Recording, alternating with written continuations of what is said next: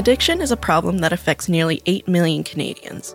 It's a prevalent issue that affects so many people and so many communities. Jesse Thistle is one of these 8 million Canadians affected by addiction. He struggled with substance use, which stemmed from his childhood experiences.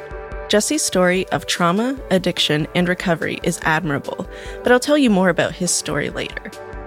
It often appears that we're trying to conquer addiction, with terms like the war on drugs or saying addiction is a disease, implying that it is a sickness that we want to cure. But in order to tackle addiction, we need to address the underlying social factors that contribute to it. And one of the big things that influences addiction is trauma, which is the topic of this podcast episode.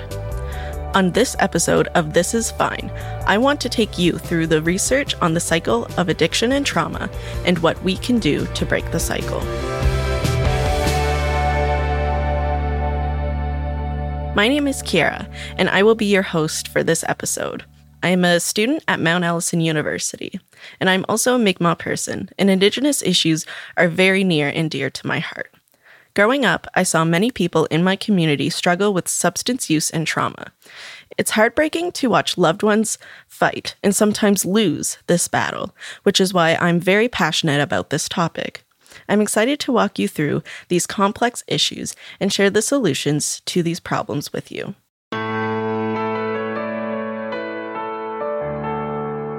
Let's start off by defining these two terms. What is an addiction? In the fifth edition of the Diagnostic and Statistical Manual of Mental Disorders, which is the manual professionals use to diagnose mental illnesses, the phenomenon commonly known as addiction is officially called substance use disorder. This disorder is characterized by problematic and persistent use of a drug or substance in which someone develops a dependence.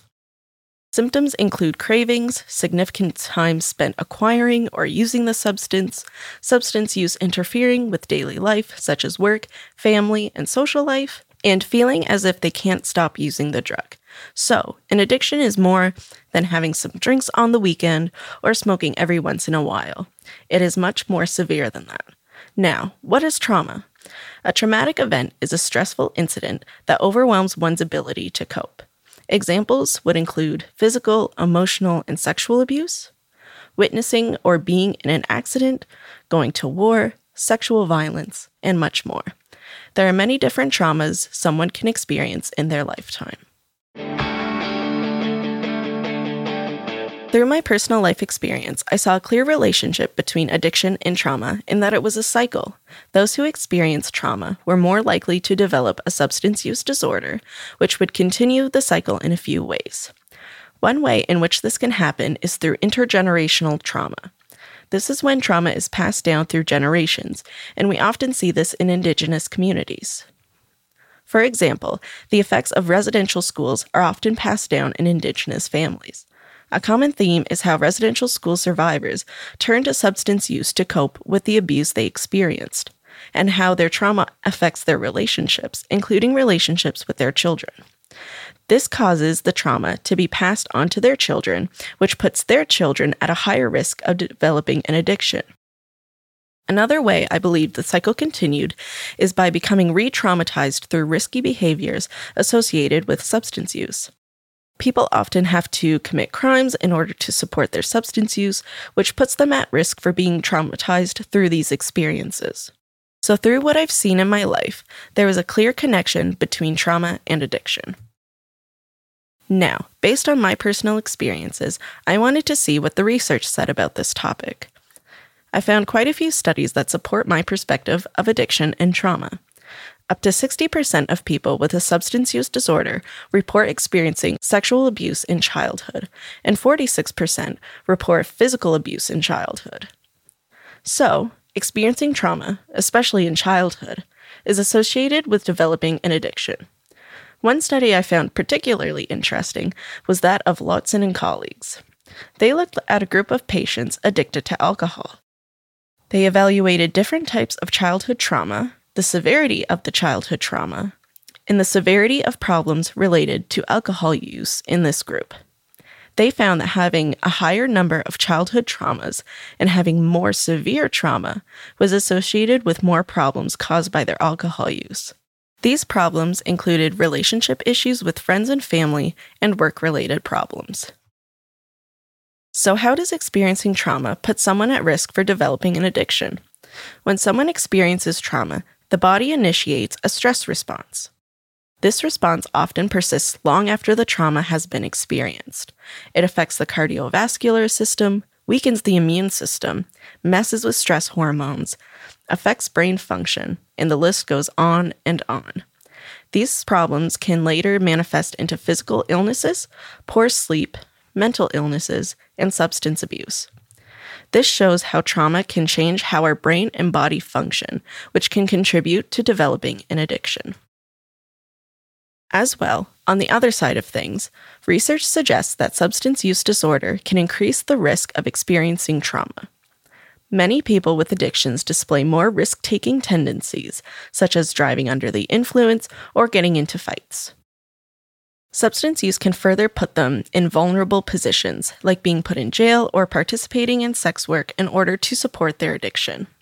So, having an addiction can put someone at risk for experiencing trauma. And finally, to complete the cycle, there has been some research on how parents who are addicts can cause childhood trauma. People who are addicts can exert a lot of strain on their family and increase relationship problems. This instability is more likely to create traumatic experiences within families compared to families not affected by addiction. You can hear more about how children are influenced by instability in childhood in other episodes of this podcast building resilience in children, and today's trauma, yesterday's attachment. Long story short, a large amount of research supports what I have seen in my life. While reading these studies, some researchers looked at factors that play into trauma and addiction that I had not considered before. One I found was emotional regulation, which refers to how well someone can deal with their emotions in a healthy way. Someone who is emotionally regulated can cope with their feelings in a way that does not negatively affect their well being or their relationships with others. It is believed that trauma affects emotional regulation and can make someone more likely to use negative coping mechanisms, such as substance abuse. We have a whole episode on emotion regulation called Tackling the Tiger, if you want to check that out. Another factor at play here is sensitivity and reactivity to stress. Stress sensitivity refers to how sensitive someone is to the effects of stress, and stress reactivity refers to how someone copes with stressors. Edwards and colleagues developed a rat model to examine stress reactivity.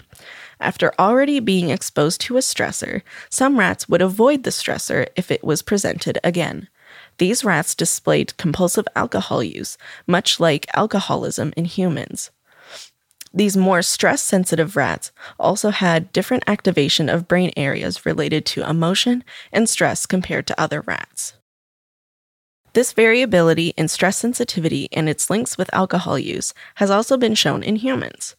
One study had participants complete a frustrating task. After completing this task, the researchers assessed the participants' craving for alcohol. They found that people who were more sensitive to stress and had a hard time recovering from the frustrating task had stronger cravings for alcohol. Like I mentioned before, we know that experiencing trauma affects how we respond and cope with stress. So, it makes sense that people who experience trauma may be more sensitive to stress and have poor emotional regulation, which then makes it more likely that they will turn to drugs or alcohol to cope. And this can explain why not everyone who experiences trauma will develop an addiction. Everyone has different personality traits, so people who experience trauma and also happen to be more sensitive to stress and struggle with coping are at an increased risk for developing an addiction.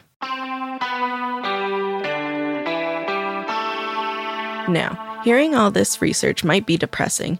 It may seem like people who have gone through trauma are doomed to develop an addiction and continue the cycle of addiction and trauma. But the research also has promising news in regards to treatment. In the past, mental illnesses and addictions were treated separately. Clients often had to get sober before receiving counseling, and addiction treatment centers did not discuss patients' trauma in fear of re traumatizing them. But now, up to two thirds of addiction treatment programs address both the addiction and the trauma the person has experienced. These programs aim to work through clients' trauma and learn effective coping skills. Centers that provide trauma informed care are also more likely to offer a wide range of services for clients, such as employment training, child care, peer support, and social services. This ensures that all of a person's needs are met and the root of the addiction is addressed. Studies on addiction treatment show that trauma informed care is effective, especially for women. An example of a trauma informed program is Seeking Safety. This program is designed to address both trauma and substance use issues and addresses four areas of this cognitive, the thought patterns linked to using substances, behavioral, the types of activities that might lead to substance cravings, interpersonal, how trauma and addiction affect one's relationships, and case management, the organizing and monitoring of all aspects of someone's recovery. Seeking Safety takes about three months to complete and has been shown to be an effective program for treating trauma and addiction. In this program, participants learn self awareness, with main themes of the program including safe coping strategies, compassion, exploring their symptoms, and how trauma and addiction are connected.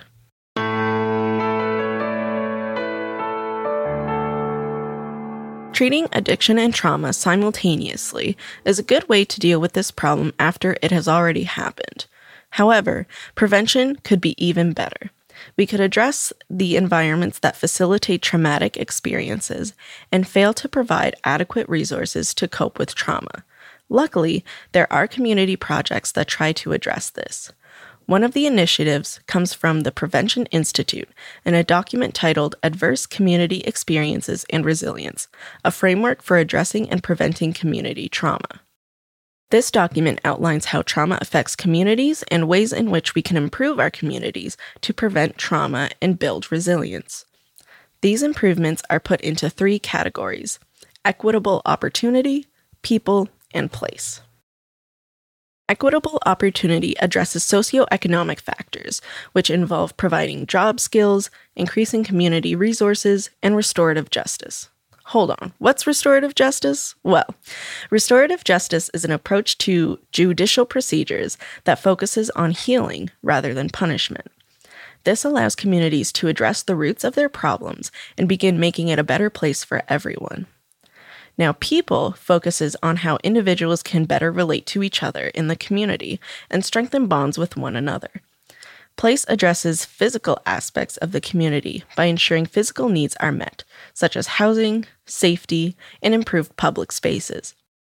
All three of these areas overlap in that they promote stability and safety, which are both crucial for lowering stress and building healthy connections with others. When people feel safe, they are less sensitive to the effects of trauma and can develop healthy coping mechanisms. It is through initiatives like this that we can address trauma and addiction at their roots.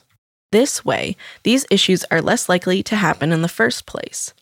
This is how we break the cycle of trauma and addiction. Now, I would like to talk specifically about the cycle of trauma and addiction in Indigenous communities. Being an Indigenous person myself, much of what I know about trauma and addiction has come from what I've seen in my communities. Indigenous people have faced numerous traumatic experiences, from being forced into reserves, residential schools, the 60s scoop, and discrimination within the healthcare system. Trauma is unfortunately a normal part of the Indigenous experience since settlers began to arrive on this land. This, combined with inadequate resources to help cope with trauma, have set up many Indigenous people to develop addictions. Often, their trauma and addiction are passed on to their children, who pass it on to their children, and the cycle goes on and on. Communities have been trying to address this issue by tackling the unique traumas that Indigenous people face and connecting people to their culture. I'd like to share a story that shows how Indigenous people experience trauma, addiction, and recovery. And that is the story of Jesse Thistle, who I mentioned at the beginning of this episode. I heard his story in a TVO video online. Today, Jesse is a Metis Studies professor at York University. But before this, he struggled with addiction to various substances, which stemmed from his childhood trauma. Growing up, he watched his father struggle with his own addiction issues and criminal activity. When he was still young, Jesse was put in the foster care system and later lived with his grandparents. Jesse's mother was Indigenous, and because he was never connected with his mother's side of the family, Jesse did not get the chance to connect with his culture and be proud of his heritage. He even went as far as to tell people he was Italian because he was so ashamed of his Indigenous identity. All these adverse experiences left untreated culminated into Jesse trying various drugs in order to cope. He suffered both physically and mentally while addicted to drugs, and his whole world revolved around using drugs. At one point, he badly injured his leg. He was malnourished and neglected his wound, causing his leg to become infected. During this time, Jesse was homeless and often found himself in legal trouble. He would even go as far as stealing just so he could have a roof over his head, a warm meal, and medical treatment. Through numerous incarcerations, Jesse experienced police brutality, where some officers would get violent with him while arresting him. Despite all these adversities, Jesse was able to receive treatment for his addiction issues. He learned how to truly live again and provide for himself. After receiving treatment, he had the opportunity to connect with his Indigenous community. This was his chance to experience true healing with fellow Indigenous people who experienced many of the same things he did. Furthermore, he was able to connect with his culture and learn about his language, his elders, and his history.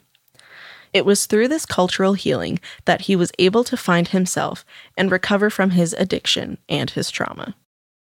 Jesse's story gives me hope for other Indigenous people.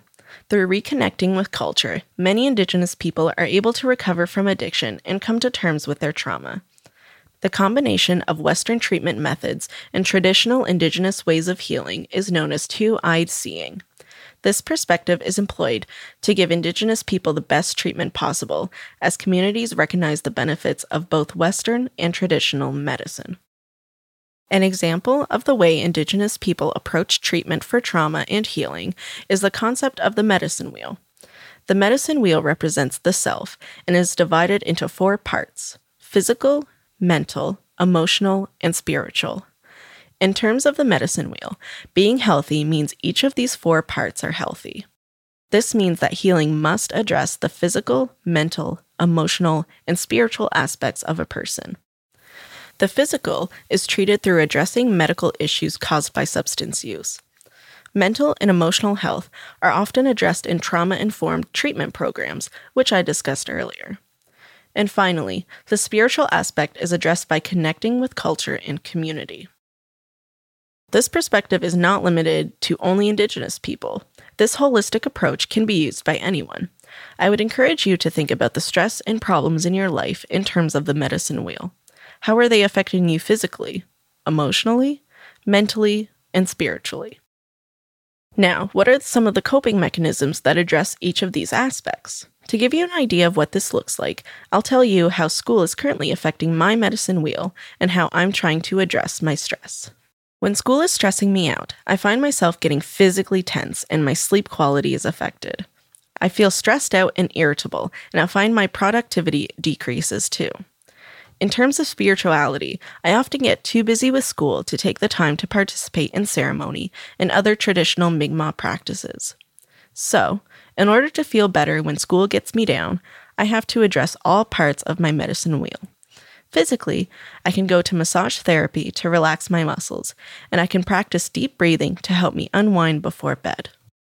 Emotionally, I try to find the time to do things that make me happy to boost my mood. Even if it's just cuddling with my cat for a few minutes, it still helps me emotionally. For mental health, I try to take short breaks in between my homework sessions to give my brain a rest. I find this gives my mind the chance to recover, which allows me to get back to work feeling more refreshed. Finally, I try to connect with my spirituality by doing small things like smudging. It may only be a few minutes of practicing my traditional culture, but it reminds me of my roots and brings me closer to my spiritual side.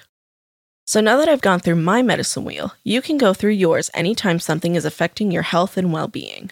And of course, the medicine wheel is applied to addiction and trauma treatment to ensure every aspect of a person's health is taken care of while they are recovering from an addiction. To conclude this episode, I took you through the cycle of trauma and addiction how it begins, how it continues, and how it can be ended. I talked about community projects that are trying to prevent trauma from happening in the first place. I also told you the story of Jesse Thistle, a Metis man who experienced trauma, struggled with addiction, and recovered with the help of his Metis community. It is true that trauma and addiction can hurt us, our loved ones, and our community, but there is hope. Numerous treatment programs exist to help those who struggle with these issues, and there are preventative measures arising in communities to address the roots of the problem. I am optimistic that these initiatives will continue to improve our communities and allow us to have a trauma and addiction free future. Wilaliuk, thank you all for listening. This is Fine, a podcast about stress, burnout, and resilience, was created by students at Mount Allison University. The students created each episode as part of a fourth year psychology class called Stress, Burnout, and Resilience, taught by me, Dr. Lisa Dawn Hamilton. There's a link in the show notes to access the full script with references. You can also go to mta.ca slash psychology and click on the This Is Fine podcast link. Episodes were recorded at the CHMA studios in Sackville, New Brunswick, or over the internet when that wasn't possible. Script assistance, podcast basics, and training were provided by Matt Tunnicliffe. Music and audio production by Jeremy Dahl at Pale Blue Dot Studios. Thanks for listening and for supporting these students' foray into the world of podcasting.